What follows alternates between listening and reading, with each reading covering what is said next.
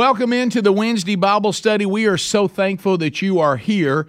Uh, if you're joining us for the first time, Uh, I'm Rick Burgess. I'm co-host of the Rick and Bubba show. That's my day job, uh, but also director for the man church dot com, which is a men's discipleship strategy. Uh, if you have never been to the man church dot com, if you're in leadership in your church, you'd like to pass it along to your pastor, uh, or whatever you call the shepherd of, of your church, uh, or whoever is in charge of the men's ministry, uh, about our hub, the man church dot com. Uh, we have curriculum designed for men. forty-week curriculum. Our fourth one will be coming out here uh, by the end of April. We have three of them already ready for you to go. We uh, also have speakers and teachers that will go out uh, and handle your men's gatherings if you need speakers for that. And that's the high challenge. Then we put them in the curriculum uh, for the high equipping. All of that is available. It's, it's turnkey strategy for men.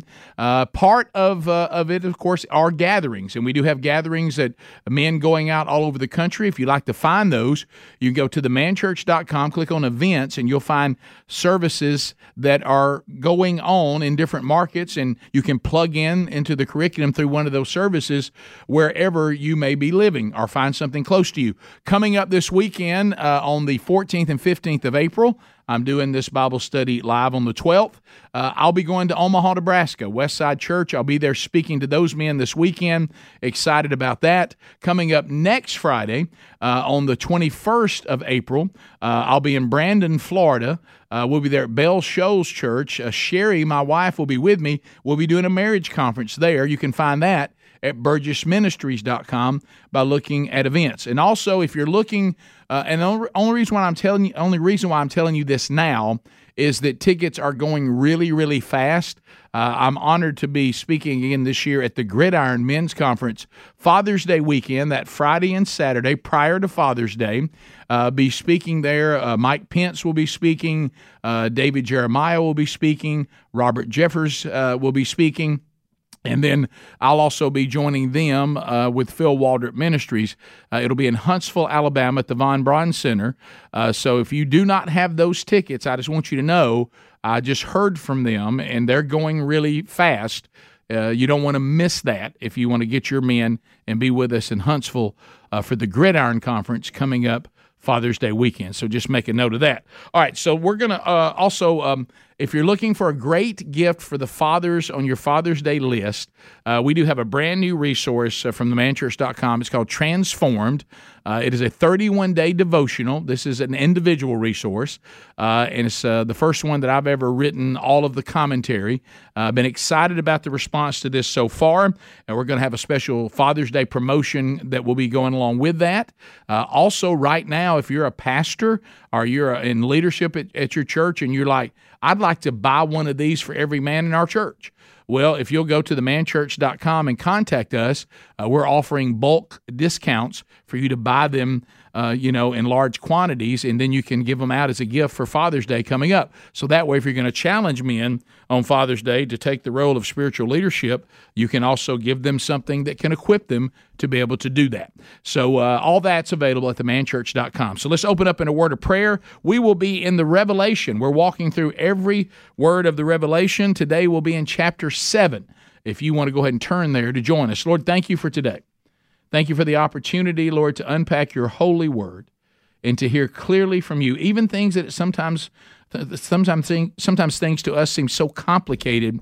Through the power of the Holy Spirit, they can be discerned appropriately and clearly. And we pray for that power of the Holy Spirit today to stand in for all the inadequate uh, you know, attempts that I will make to teach this. I will not go into this without you and your Holy Spirit. So give us the power to hear, understand, and teach correctly your holy word. Lord, we also uh, pray a special prayer for any of the men that are normally in this room Uh, that are that are going through difficulty to get here today. We we pray for Harry, Lord, who is um you know he he doesn't miss a Wednesday, and I know with this infection in his body right now in the hospital, we as his brothers of Christ pray for you to heal him, that he can return to be with us and return to his family. In your holy name we pray. Amen. All right, so Revelation seven. So um you know th- this is one of those things. There's been a lot of different interpretations of this. But I, I think uh, one of the things I hope the Revelation and our trip through the Revelation has been for a lot of you and will continue to be, and I'm getting a lot of feedback, so so far so good. Uh, some of these things, like me, I would look at the Revelation, and I'm going to be honest, as I've been studying this and spending time in this, I was really making a lot of this more complicated than it really is. And, and I think that's because of uh, the mysticism and the obsession with the supernatural parts of it. And like I told you the very first time we met to jump into it, we're not going to have that kind of attitude about the Revelation. Ultimately, it's the revelation of Jesus Christ. Uh, and for those of us that have been redeemed, it's good news. And for those that are yet to repent, it's uh, it's an encouragement to do so. Uh, because of God's wrath that is coming. Today we're going to get into the one hundred forty-four thousand, and I have heard some outrageous interpretations of this, uh, and I think most that have that interpretation apparently have never read it, uh, because when you read it, it tells you exactly who these people are, uh, and and if you, you read, it tells you exactly what they're going to be doing. So we will unpack that today, and we're going to have a strange concept. We're going to read the Scriptures just as they are. Uh, and so... And then we're going to walk that out. So let's talk about where we are going into Revelation seven. I don't know that we'll get through the whole chapter. I've got it broken down in two places where we can stop. If I look up and I think we're not going to make it, then I'll end it uh, uh, uh, eight verses in. If I think we're going to make it, we'll go all the way to seventeen. We've, the sixth seal has been removed since the last time we were together. Now this is... The sixth seal is the beginning of the day of the Lord judgments. Remember the first the first four were the four horsemen of the apocalypse. Then we got into to five. Um, but the first five seals are severe, but six has been far worse than anything prior, and seven is going to be worse than that. Okay? But right now, where we're, where we're jumping in seven, the sixth seal has been... It it has been released, and the sixth seal judgment, the day of the Lord, the first of the day of the Lord, is coming down on the entire world. It is so severe. Remember what, what God is trying to do here. It is so severe, it is forcing people to acknowledge that this is the judgment from God. Now, when we get to the one hundred forty-four thousand, you're going to see that these people, because of who they are and their heritage, they know so much about God, and they know so much about his prophecy, they, because of the sixth seal, have realized this is him. We missed Messiah, okay? And they acknowledge it. Uh, and then they're given a, a job to do, which is going to be beautiful when you see what God is doing in this. So chapter seven is going to focus on the time between the sixth and seventh seal. So this, the, the, all six have been handed out. Okay, the sixth is happening now, but it's before the seventh. All right, everybody, everybody know what we're doing? And it's going to reveal two groups of people who will survive the fury of this divine judgment. And we're going to deal in verses one through eight with the first group of people, and the first group of people are going to be Hebrew evangelists. Okay, that's the first group. That's the one hundred forty-four thousand. Now, let me give you the history Of, of, of these people, because it's going to be important to note this when we go forward. The times we're living in right now, we have ten tribes of Israel that we don't know where they are. Okay? Now, this, some of you may or may not know this. The term Jewish is talking about the southern kingdom. That means the tribes of Judah and Benjamin. You know, Benjamin went into the tribe of Judah, so they, they became one tribe. Now, God's about to separate them again back to get his twelve. But when you hear someone say they're Jewish, that, that's really talking about their ethnicity, and it means they're from the tribe of Judah.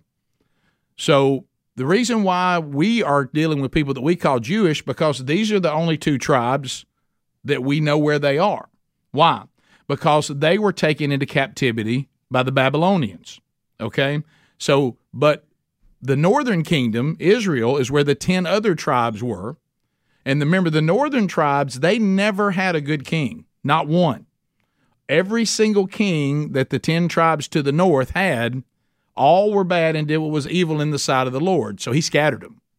Uh, and they were taken captive by the Assyrians, and they were taken all over the world into slavery.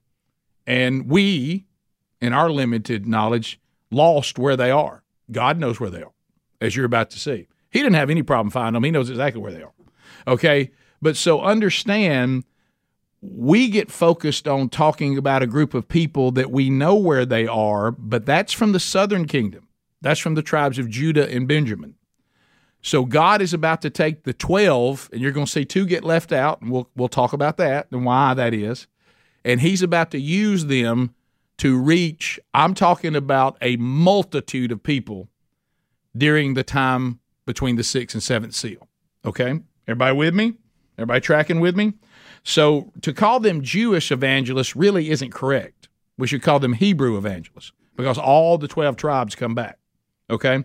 So uh, the, the, and, and that that's why we, we, we, we don't know exactly where they are now, but we're they, they are reestablished here by God. So these Hebrew evangelists will be protected uh, from the Antichrist and, and all his henchmen that he has sent out to, to eradicate all the believers in the one and only living God and, and, and, and Jesus. They've been protected by the wars. They've been protected by the famine.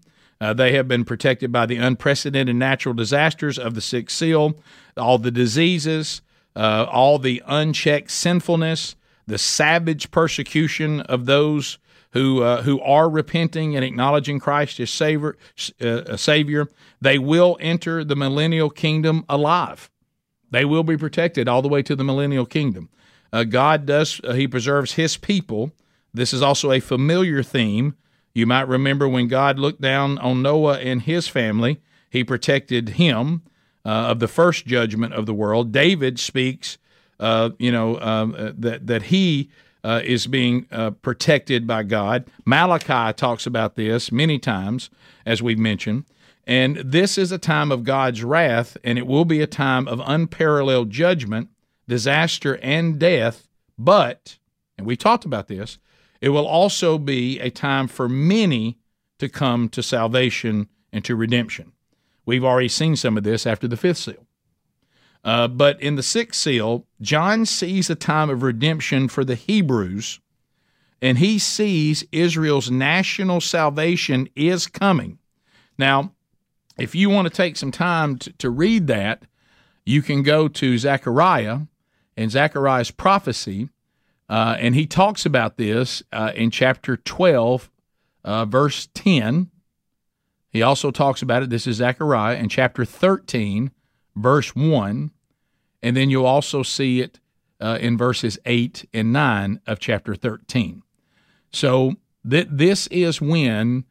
This is when this prophecy is that there's coming a time that God's people, his, his chosen people, Israel, they will, as a nation, see salvation. And this is the beginning of that, what John is seeing. Paul spoke about this in Romans eleven twenty-six, and, he, and here's what he said, "And so all Israel will be saved, just as it is written. The deliverer will come from Zion, and he will remove ungodliness from Jacob." That's Israel. So Paul is even saying, this is going to happen. They're going to come around, okay? And and John is now seeing that. So verses one through eight introduces a group of survivors preserved during the tribulation to be evangelists. And, and so the first thing we see in verse one is God's wrath restrained. Look, look at this. Here's what John sees in chapter seven, verse one. "After this I saw four angels standing at the four corners of the earth, holding back the four winds of the earth, that no wind might blow on earth or sea or against any tree." So what, what does this mean? Well, you, you see that, uh, that, that there's a new vision, and you know, any time that John says after this, He's, he's saying, now now everything I'm seeing is shifting. I'm getting something new that I haven't seen yet. And he says, after this new vision, from judgment on the ungodly, he's now seeing special protection for the godly. He sees four angels. You know, any time that you see, uh, and throughout Scripture, you see that, uh, that when you see angels presented this way, it always means judgment throughout Scripture. Uh, these four have the power over the elements of nature. They're standing at the four corners of the earth, and they're holding back the four winds of the earth. Now, keep in mind, it only took four of them to do it. I'd, I'd make a note of that. Uh, these these are powerful supernatural beings, but they are having to hold back the elements. Now, a lot of loons, I couldn't think of a word any nicer than that, uh, that think that this means the world is flat. Uh, that that is incorrect. Uh, it, it's and there's all kinds of, of science to support that that is a ridiculous thing to think. This is not one of the things that should be used to say the earth is flat. It means the whole earth. It's what scientists would call the four quadrants of the compass. What John is seeing is that these angels are holding back the, the, the winds from the north, the south, the east, and the west. Four winds also um, uh, reflect the same vision, all winds, meaning that they're, they're keeping any wind from coming from any direction from these key positions on the earth. The four angels um, uh, will ensure that no wind would blow on the earth or on the sea or any tree. And, of course, the four winds have also been associated with God's judgment, as we know. Um, if you want to make a note of this, Jeremiah speaks of the four winds, Jeremiah forty-nine thirty-six. Uh, you also see Daniel speaking of the four winds in Daniel seven two. And then the writer of Hebrews talks about this uh, in Hebrews thirteen fifteen. So for a period of time, judgment will be held back. These angels uh, essentially have turned off the engine of the earth's atmosphere, so it has no wind, no breeze, no waves, no movement of clouds. Everything will be deathly still. And, and, and it only took four of them to do it. But holding back, if you see the Greek word here that, that, that we're interpreting as holding back, it means the winds are fighting and trying to break free. And you know why they're fighting, trying to break free? Because the earth has been waiting on this thing to end, and it's ready to get it on. It's, so he's going, bring on the seventh seal. And, and these angels are saying, we're stopping this right now because there's going to be a period of redemption that God's going to allow in the day of the Lord. I don't know how much more gracious he can be.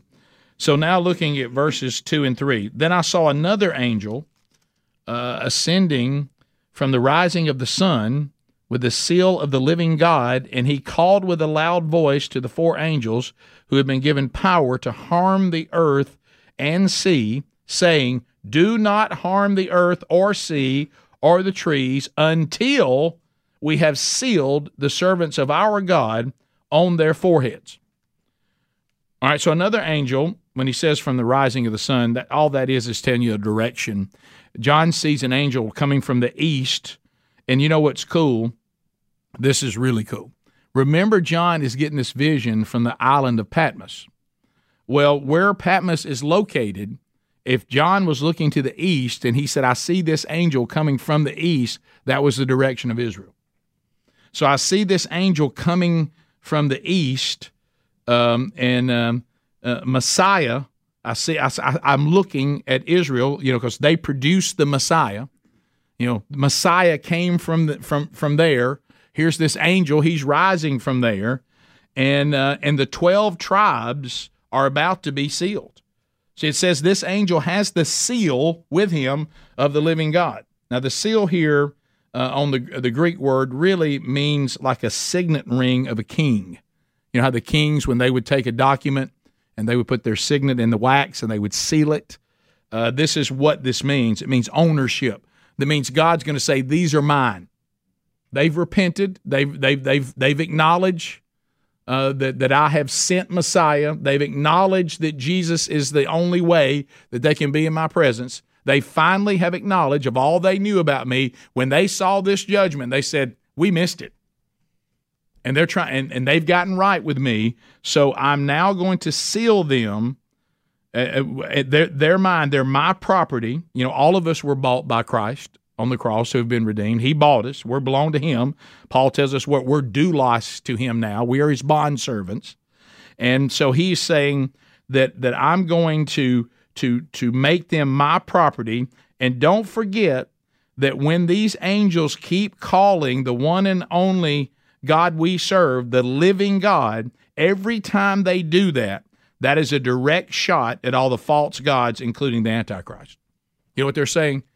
Yeah, we're doing this for the living God. We're doing this for the only true God. Everybody else is false. Everybody else has no standing. And we will seal his as well. This now, what, well, look at this. God's foreshadow. This is the moment when the Passover blood of the Lamb seals his people. Those who God marks will be spared the coming destruction of Jerusalem. Think about that. It, now we're watching the Passover all over again. And uh, and so God's just, so the angel uses a loud voice. Now the, the Greek word here means it was authoritative. And he says, don't release the seventh seal until we get these protected, until the bondservants are sealed. They're already redeemed, and they're now preaching the gospel to all who will listen and will now be protected to continue next. The next phase is so severe, they must be protected supernaturally by God, and they will be. Now, I want you to think about this. These are the Hebrews. Think about Jesus crying over Jerusalem in Matthew twenty-three. Is no, is it Matthew twenty-three thirty-seven? I believe, and and then of course uh, Luke documents it too, and I can't remember what chapter that is. I, I, I th- in Luke, it may be somewhere around fourteen. But anyway, Jesus is crying over Jerusalem, and what does Jesus say to his his people? He said, "You have stoned the prophets, and you have killed those that my Father sent you. And I would have preferred," and this flies in the face, I know, from some theology out there, but it's just the Bible. He said, I would have I would have preferred if if I could have gathered you together as a hen gathers her chicks under my wings to protect you, and here it comes, but you were not willing. Sounds like they made a choice. So you were not you were not willing. And so and so th- but but here he comes, but here he comes in his grace. He goes right back to these same people that rejected him. Okay? And you know what? Everything they've been through, you know what Jesus said? You know why he's crying? You just brought destruction down on yourself. You just brought a spiritual blindness down on yourself. And y'all are going to have a horrible time because of this. Anybody, re- anybody disagree with that? Anybody think the Hebrews have had a tough ride? It's been a really tough ride. Everybody wants to kill them. Okay? They've been persecuted and they've suffered quite a bit. And now what he says is, but we're going to make it right. And now these very same Hebrews, these same tribes that have rejected Messiah, have now repented. They they are now marked and protected by God as he always said he would protect them. This is what Jesus was talking about. I'd rather seal you now. Now, I know being a Gentile, it's kind of a strange feeling to go, kind of glad they didn't. They, I mean, that gave us our shot. So, but see what they were supposed to do. They were supposed to bring Messiah to us, but they didn't. So he shifted to the Gentiles and said, Paul, I'll, I'll, I'll use the Gentiles to go reach the world. I wanted my people to do it, but look at him giving them another shot. And it says, thou, they will be the most effective missionaries the world has ever known, just like they were always intended to be. Okay? Somebody say amen to that. All right, so now we, we go through verses four through eight, and it tells us who this who who they are. And I don't know why people have tried to make this one hundred forty-four thousand anything other than what the Bible says it is. The Bible tells us who they are. Where does anybody get off trying to make them be anybody else? It tells us who they are. Here's what it says. It says, and I heard a number of the sealed, one hundred forty-four thousand sealed from every tribe of the sons of Israel. Where does anybody get off thinking that the Bible didn't say that? Uh, you know, these these could be the uh, what? It tells you who they are. It says they're the, the one hundred forty-four thousand sons of Israel. Does it not say that? Can everybody see it in your Bible? Where do we get off saying it's something else? So anyway, so it says here they are. twelve thousand from the tribe of Judah were sealed. twelve thousand from the tribe of Reuben. twelve thousand from the tribe of Gad. twelve thousand from the tribe of Asher. twelve thousand from the tribe of, of Naphtali, twelve thousand from the tribe of Manasseh. Make some notes here. Don't miss something that's happening. twelve thousand from the tribe of Simeon, twelve thousand from the tribe of Levi, twelve thousand from the tribe of Issachar, twelve thousand from the tribe of Zebulun, twelve thousand from the tribe of Joseph, twelve thousand from the tribe of Benjamin were sealed. We got it. It clearly says who they are. These Hebrew evangelists are the first fruits of Israel, which as a nation will be redeemed before the second coming of Christ. This is talked about throughout Scripture. Zechariah, here he comes again. I told you this chapter again, but go back and look at it again. Chapter twelve, verse ten. I've already mentioned this once. Chapter thirteen, one, and then eight, nine. There's those same verses out of Zechariah.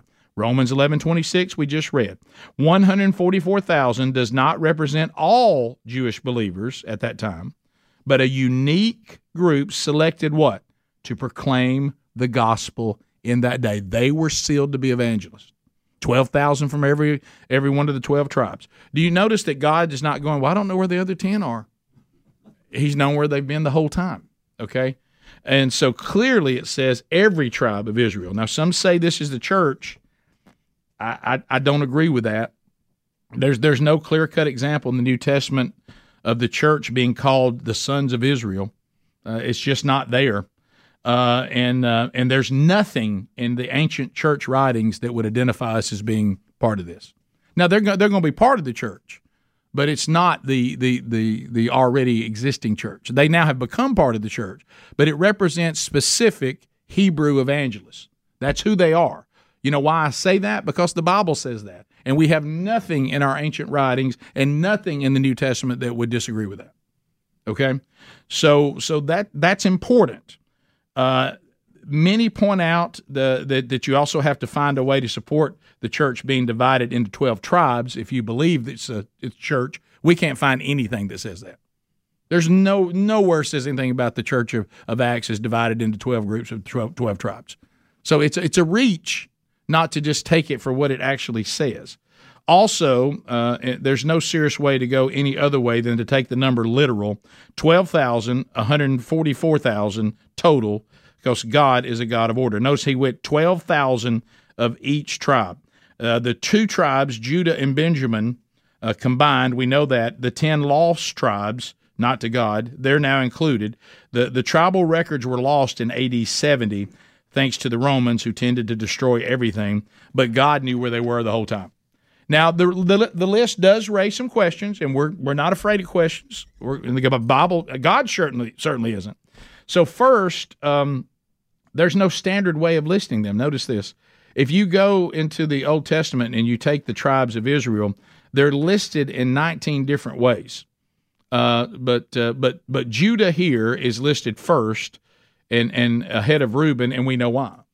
Uh, Judah, of course, produced you know the, the, the lineage to Christ, but why?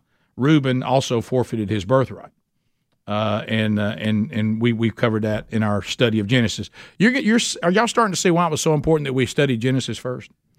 Uh, we also see that uh, that we've got um, we've got Dan omitted in favor of Levi.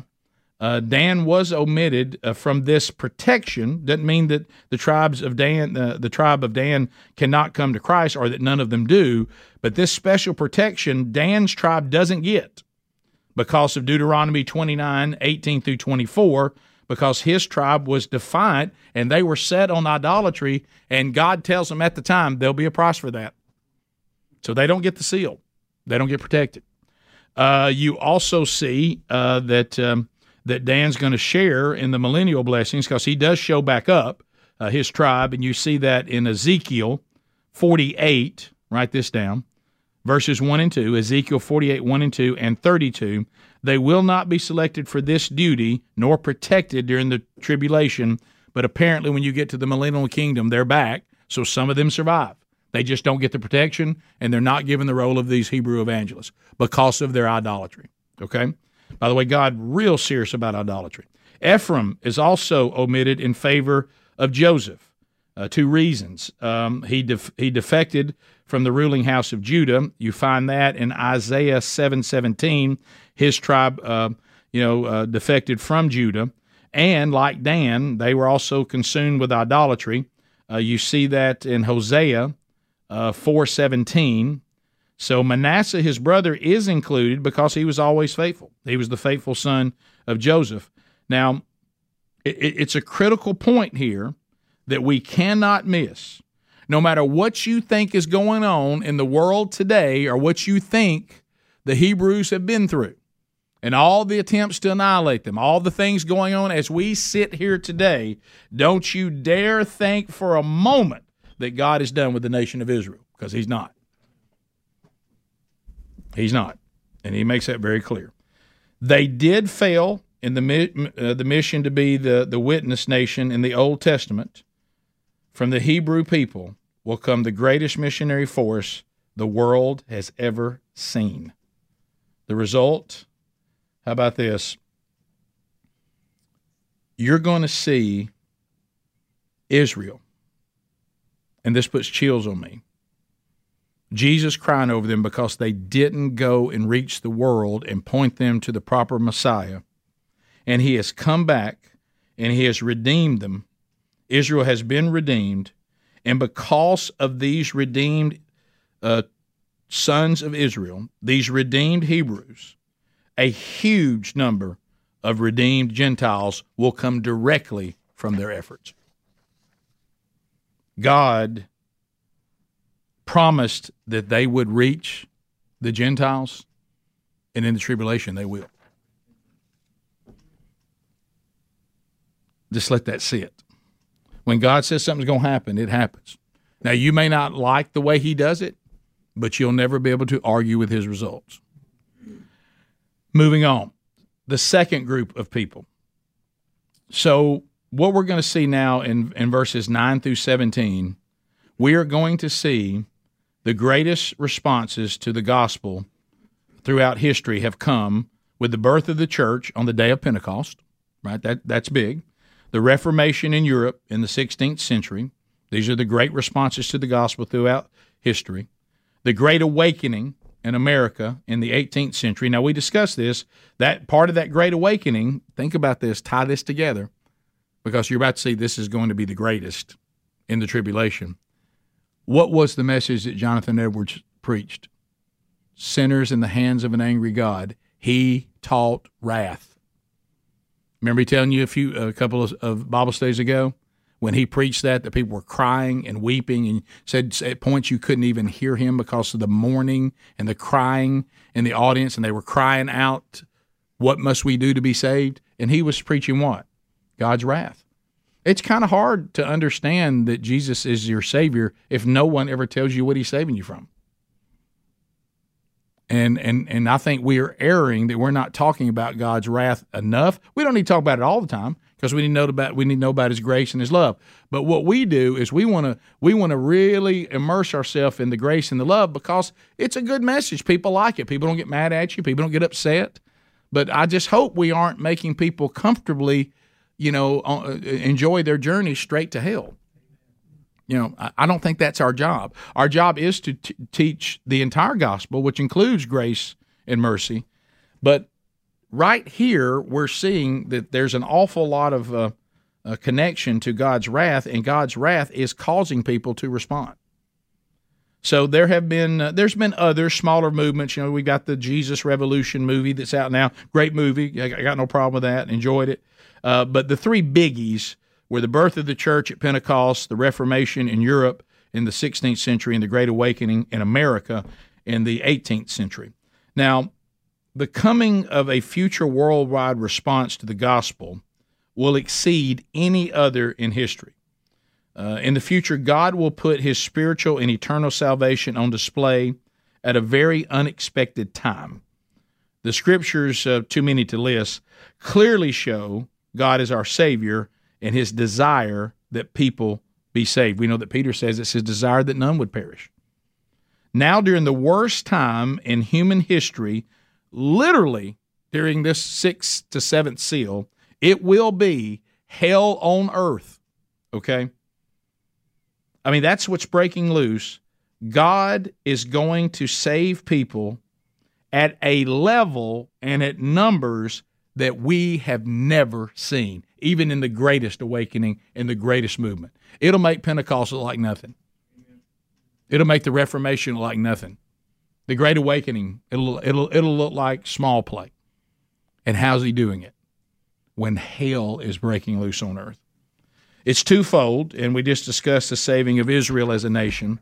Now these first fruits, the one hundred forty-four thousand Hebrew evangelists, will preach the gospel both to their countrymen, to other sons of Israel, uh, but also to the Gentiles. And this is what we see in verses seven through seventeen. Now remember, in Genesis chapter twelve, so glad we studied Genesis, aren't y'all? Genesis chapter twelve, verses one through three, God promises Abraham to bless Israel, but he also promised salvation to the Gentiles through them. You see what's happening? God graciously grants Israel a second opportunity to be his witnesses, to be his witness nation. And, and how about this? And this time, everybody ready for a big amen? And this time, they will not fail. Amen. Isaiah talks about it in chapter eleven ten, if you want to make a note of that. Also in chapter forty-five of Isaiah, verses twenty-two.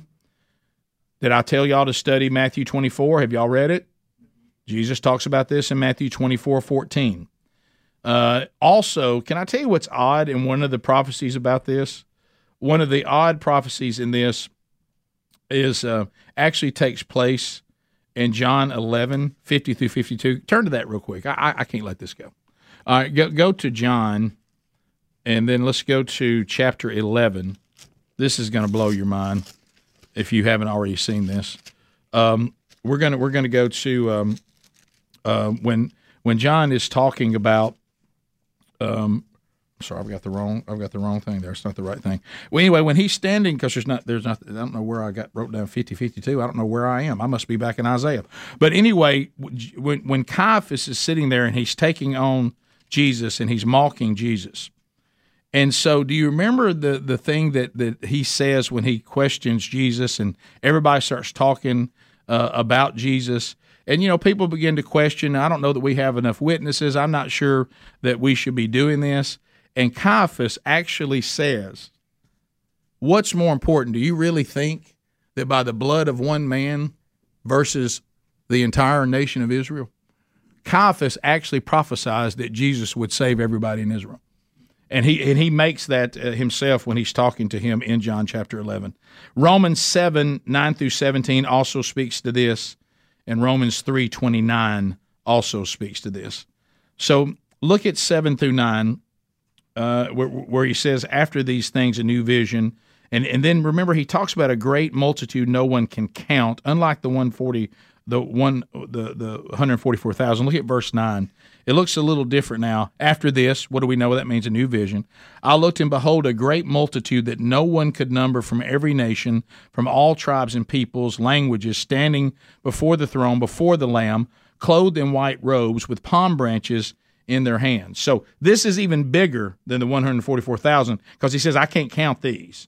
Every nation, every tribe, every people, every tongue, every culture, every descent, every race, every language, this group, you know, was not sealed, unlike the one hundred forty-four thousand, because they're already in heaven. He's seeing people that were martyred, like I told you, who did listen to the Hebrew evangelists. They did repent, and then, of course, they were they were killed. Now, they're clothed in white robes. Now, we know the Greek word here for the white um, robe is is leikos. It's dazzling. It's brilliant. It's a shining white. You, in the ancient times, they, they wore these for festivals and celebrations. The robes here is is the is the Greek word stole, which means they're long, full-length robes. These are the same ones worn worn by the martyrs back in chapter six, verses nine through eleven. They are likely building on that number as the tribulation wears on. Uh, again, these robes are more symbolic than literal because they don't have their glorified resurrection body yet. But what I'm saying is this is likely the same people that John saw in six, but since he has been shown that, the tribulation is churning, and it's almost like you're going back to a group and you're like, wow, there's more people there now. So now that same bunch of the martyr just keeps growing, which means uh, a, l- a large number of people are going to be martyred in the tribulation, but they will be redeemed. So palm branches, we know this in Scripture, this is always associated with celebration, deliverance, and joy. So he sees them with palm branches. It was prominent at the Feast of Tabernacles, the Feast of Booths. So John recognizes this vision quickly. Where else did we see them? We just did talked about it last week. Hosanna, palm branches, Hosanna, uh, as Jesus made his triumphant, uh, triumphant entrance into Jerusalem, uh, standing before the throne and before the Lamb is where they are. Now, this harkens back to chapter four, verse two, and five, verse six. Remember, we saw this when they were praying for vengeance, also in, in six. But now they're not praying for vengeance. Uh, they're actually standing. It's triumphantly they're standing before the Lamb. It's now a victory celebration. Now look what happens in ten. Action. So now in, in verse ten, and crying out with a loud voice, salvation belongs to our God who sits on the throne and to the Lamb. So now there, there's action. They cry out with a loud voice, joyous, exuberant worship. Salvation is the theme of the worship, and we see this throughout Revelation. They now claim God as their own. What do they say? Salvation belongs to our God. We're with him now. We're in his presence. He's ours. And now look at eleven through twelve. And all the angels were standing around the throne and around the elders and the four living creatures, and they fell on their faces before the throne and worshiped God, saying, Amen.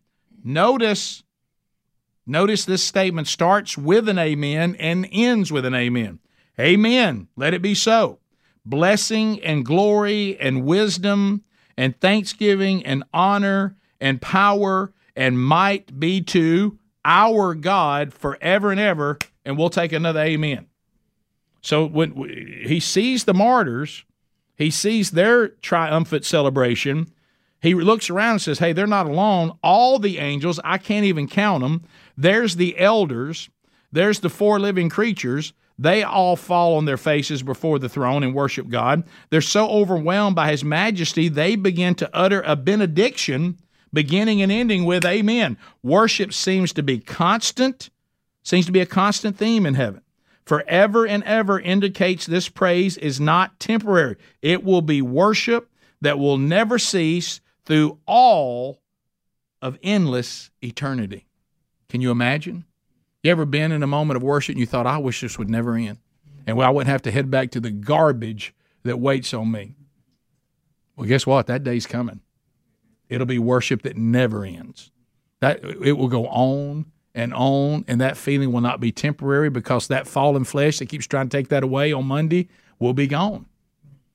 We, we, we will be in the proper place. So now John gets involved. He can't, I mean, you ever you ever seen that? And you're like, the fear of missing out, I got to get involved. And so John in thirteen says, then one of the elders addressed me, saying, who are these? Clothed in white robes, and from where have they come? And I love that the elder asked John. John's answer had me laughing while I was studying this. And John goes back to him, sir, you know. Why are you asking me? I mean, you're one of the elders. You know who these people are.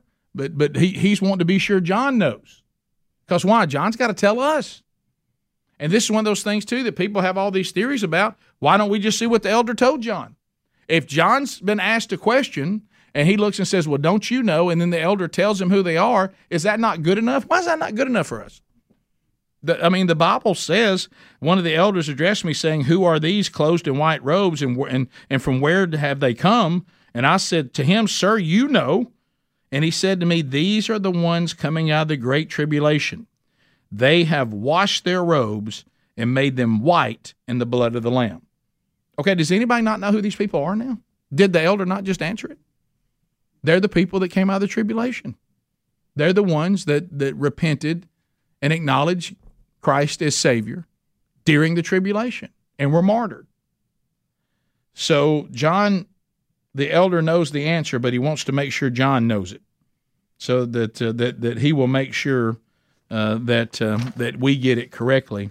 That these are the ones that were redeemed during the tribulation, and they are the overcomers.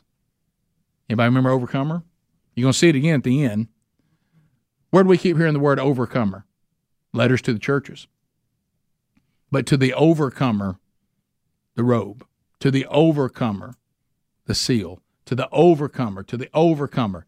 See, this is a theme that you're going to see. And remember what we identified with the overcomer is? See, there's going to be a great falling away from the church. The overcomer will be the ones who don't. There's going to be those that get into tribulation, and they're going to have to overcome a lot, and they do.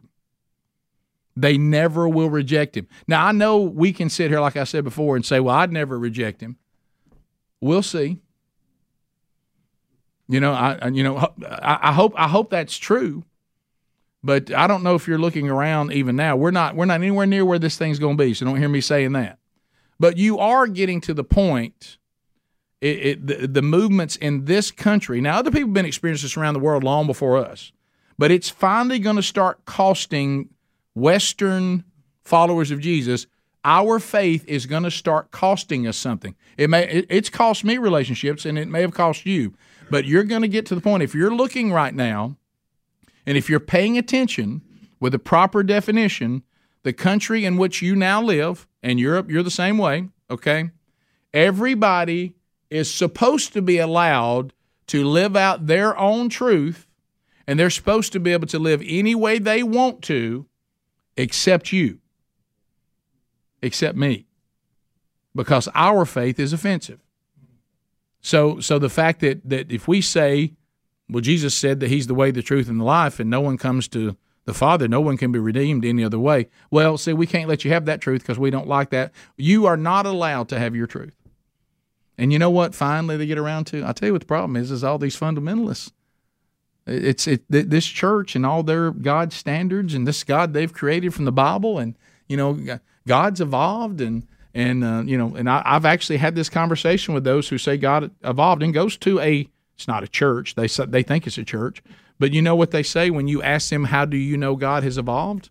They leave this. I'm holding the Bible up for those of you that are listening only. They leave this, and you know where they go? Because I've observed it. Really? So you're saying if you go out in the world and what you see out there, the fact that it's allowed to go on means God's okay with it? Well, see, that's what happens when you leave any kind of standard. You don't have a foundation. Then anything goes. If God's evolved on marriage, what else has he evolved on? If God's evolved on gender, what else has he evolved on? If God's evolved on where life begins, what else has he evolved on? Before you know it, God's evolving on all kinds of things. And so that's the danger. And so that's why you hear Christ saying to the overcomer, they'll be with me. Because, unfortunately, people will decide to reject Christ and go another way. Now, John tells us, when he's asked about that in First John, now he tells us that when you have this great fall away, those who fall away never were with us. They were, they, they were, their claim of faith was fake anyway, and when it was vetted out and when it was, when, when it was tested, First Peter, when it was tested, they didn't pass. Uh, so to the overcomer. Uh, and, and John says to this elder, you know, and, uh, uh, and and notice he calls him Lord. Lord, you know. Now, that's not saying this is God or this is not Jesus. This is just, uh, uh, and, and it was very common in the, in the, uh, the Hebrew culture to call someone Lord was just great respect. So this elder is confirming that the ones who came out of the Great Tribulation is what John's seeing. They lived in it. They came out of it. This group will keep growing. The, the term come out of the Great Tribulation distinguishes them from any other group. This is important, I'm about to say next, of redeemed people in history, okay? Great Tribulation, sixth seal through the trumpets and the bowl judgments in the seventh. They they they have no parallel in human history. Now listen, because some of you need to hear this. If you're still trying to figure out where you are on the church being raptured, some of you don't believe that, okay? You, you have a different view. You think the church goes through at least either all the tribulation or part of it. I will tell you this is another supporting of the rapture. It's another uh, point. Why is the elder telling John that this is a distinguished group of people who came out of the tribulation? Why is he having? Why didn't he just say what you see is the church? He didn't say that. What you see are those that came out of the tribulation, meaning they're dis- they're a distinct group. If it was just the church, if the church goes through the tribulation, you know what he'd say? Well, what you're seeing here, John, is the church. But he doesn't say that. He said these are the ones that come out of the tribulation. They're different. And that's another support that the church does not go through the tribulation. So make a note of that. Uh, if not, uh, why would he not? Why would he say it the way he said it? Uh, if the church goes through it, then why does the elder need to identify or distinguish these people? Um, anyway, so they're clothed in white robes. We got that. Uh, th- but this time it says they're washed and made white in the blood of the Lamb. There it is again. Yeah, I tell you why they're celebrating now. They were finally washed completely clean by blood, the blood of the Lamb. That's that white you see is what? Fully righteous. The blood of the Lamb, which means what? Until they acknowledged him as Savior, until they repented, they weren't clean. They're really clean now by the blood, and uh, so we got to be cleansed from sin. And what did he know throughout the whole sacrificial system? The blood sacrificed. But for the ultimate cleansing, the blood of the Lamb, Jesus, would finally make them fully righteous, or we could say here, fully clean. Let's go to fifteen. Therefore they are before the throne of God and serve him day and night in this temple. And he who sits on the throne will shelter them with his presence. How beautiful is this? The reason they can stand before the throne is they are now purified, fully righteous, now fit to serve God day and night. There will be no more day and night when we get to the final deal, that, that literally. But what they're meaning here, that he's not using this like a literal day and night. What he's saying is they won't stop serving him. It's a continual thing. You follow what I'm saying? It's not literal. It means continued service in his temple. So there's now a temple in heaven, and there will be one in the millennial kingdom of Christ on earth. Ezekiel forty through forty-eight talks about it in those chapters, chapter forty through chapter forty-eight. But in the eternal state, the Lord God Almighty and the Lamb are its temple. No more sin. So God will dwell everywhere. No more separation. We will serve him and we will worship him forever.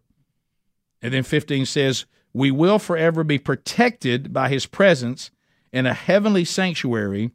And can you imagine? I want y'all to imagine what that's going to feel like. It's going to be the most secure place you've ever been. You you think you felt secure before? You have no idea what security feels like. I don't have any idea what security feels like. When I am in the presence of the Lord, fully righteous because of Jesus, and can come into his presence, and he says, you'll be protected by me forever, there's a security coming that we've never experienced. And it's going to be incredible. Uh, verses sixteen through seventeen, there shall, and, and, and they shall hunger no more, neither thirst any more. The sun shall not strike them, nor any scorching heat. Now, I'm looking forward to that growing up in Alabama. I'm ready for humidity to be dead. And uh, so all the suffering and lack of provision will be over. Remember, they, I mean, they're scrounging. And even us that have not gone through the tribulation, and praise God if you've been redeemed, you won't, but you've been through difficulty. You know, this constant worrying about how you're going to continue to eat, how you're going to continue to do this. I got to go do this. If I lose my job, we can't do this. I don't know how I'm going to feed my family. You see people talking about that. They've been through it to an extreme level, but everybody goes through it to some level. All that's going to be over. All the suffering and lack of provision is over. You know what you'll experience? Write this down. Eternal satisfaction. We just can't be satisfied here, can we? Has your flesh ever said, I'm good? Never. Even if it says I'm good for a moment, it comes back to you the next day and saying, hey, what's up? I'm not good anymore. You ever tried to satisfy the flesh? Let me save you some problem. Let me save you uh, some frustration. It ain't never going to be happy. You better start feeding the Spirit. But here it'll be eternal satisfaction. The shepherd, Jesus, will give us living water. Pain, sorrow, suffering will be over. No matter how bad it may seem for the church, God will redeem his people. He will redeem his people. For the Lamb, verse seventeen, in the midst of the throne will be their shepherd, and he will guide them to springs of living water, and God will wipe away every tear from their eyes. You know what you, you can take away from this last part? Because that includes us, the Gentiles. You know, my wife is, and I have an opportunity to talk to people sometimes in their lowest moment, talking to some people even right now who have experienced the death of a child, and God has given us that um, that ministry. And my wife says this to him every time, and you've heard me mention it before, but it's right here, and you'll see it again when we get to Revelation twenty-one. But right here, John is already seeing it. And one thing that I can tell you, no matter how hard things are for you right now, and not out there, no matter how hard things may be for you now, and there's some really hard things going on. There always are. Because of what Christ has done, and, and John has had the chance to see it and to tell us, we can say with no hesitation, it won't always be like this. It won't always be like this. There, there's a day coming when your hunger and your thirst and the discomfort of the elements and the mourning and the disease and the death that our Lord and our Savior is going to wipe all that away. It won't always be like this. But if you're not redeemed, what's coming is, is far worse than anything you're experiencing right now. Do you want to have that eternal satisfaction? Do you want to have that eternal peace?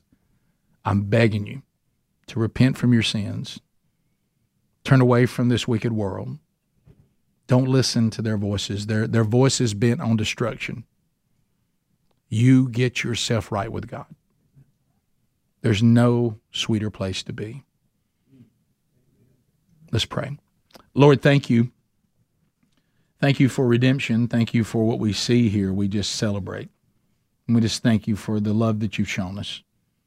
And we just enthusiasm, with just all the enthusiasm we can even muster, thinking of that wonderful day when everything really is going to be all right. Thank you for offering us that, Lord. And I pray for anyone who doesn't have that peace, Lord, that right now your Holy Spirit has pierced their heart and they're crying out, what am I supposed to do? And you told us to tell them, repent. Just turn from their sins and turn to you. Leave faith in themselves and faith in their flesh and submit to your authority and cry out that you are Lord, and then experience you as Savior and ask for you to forgive them.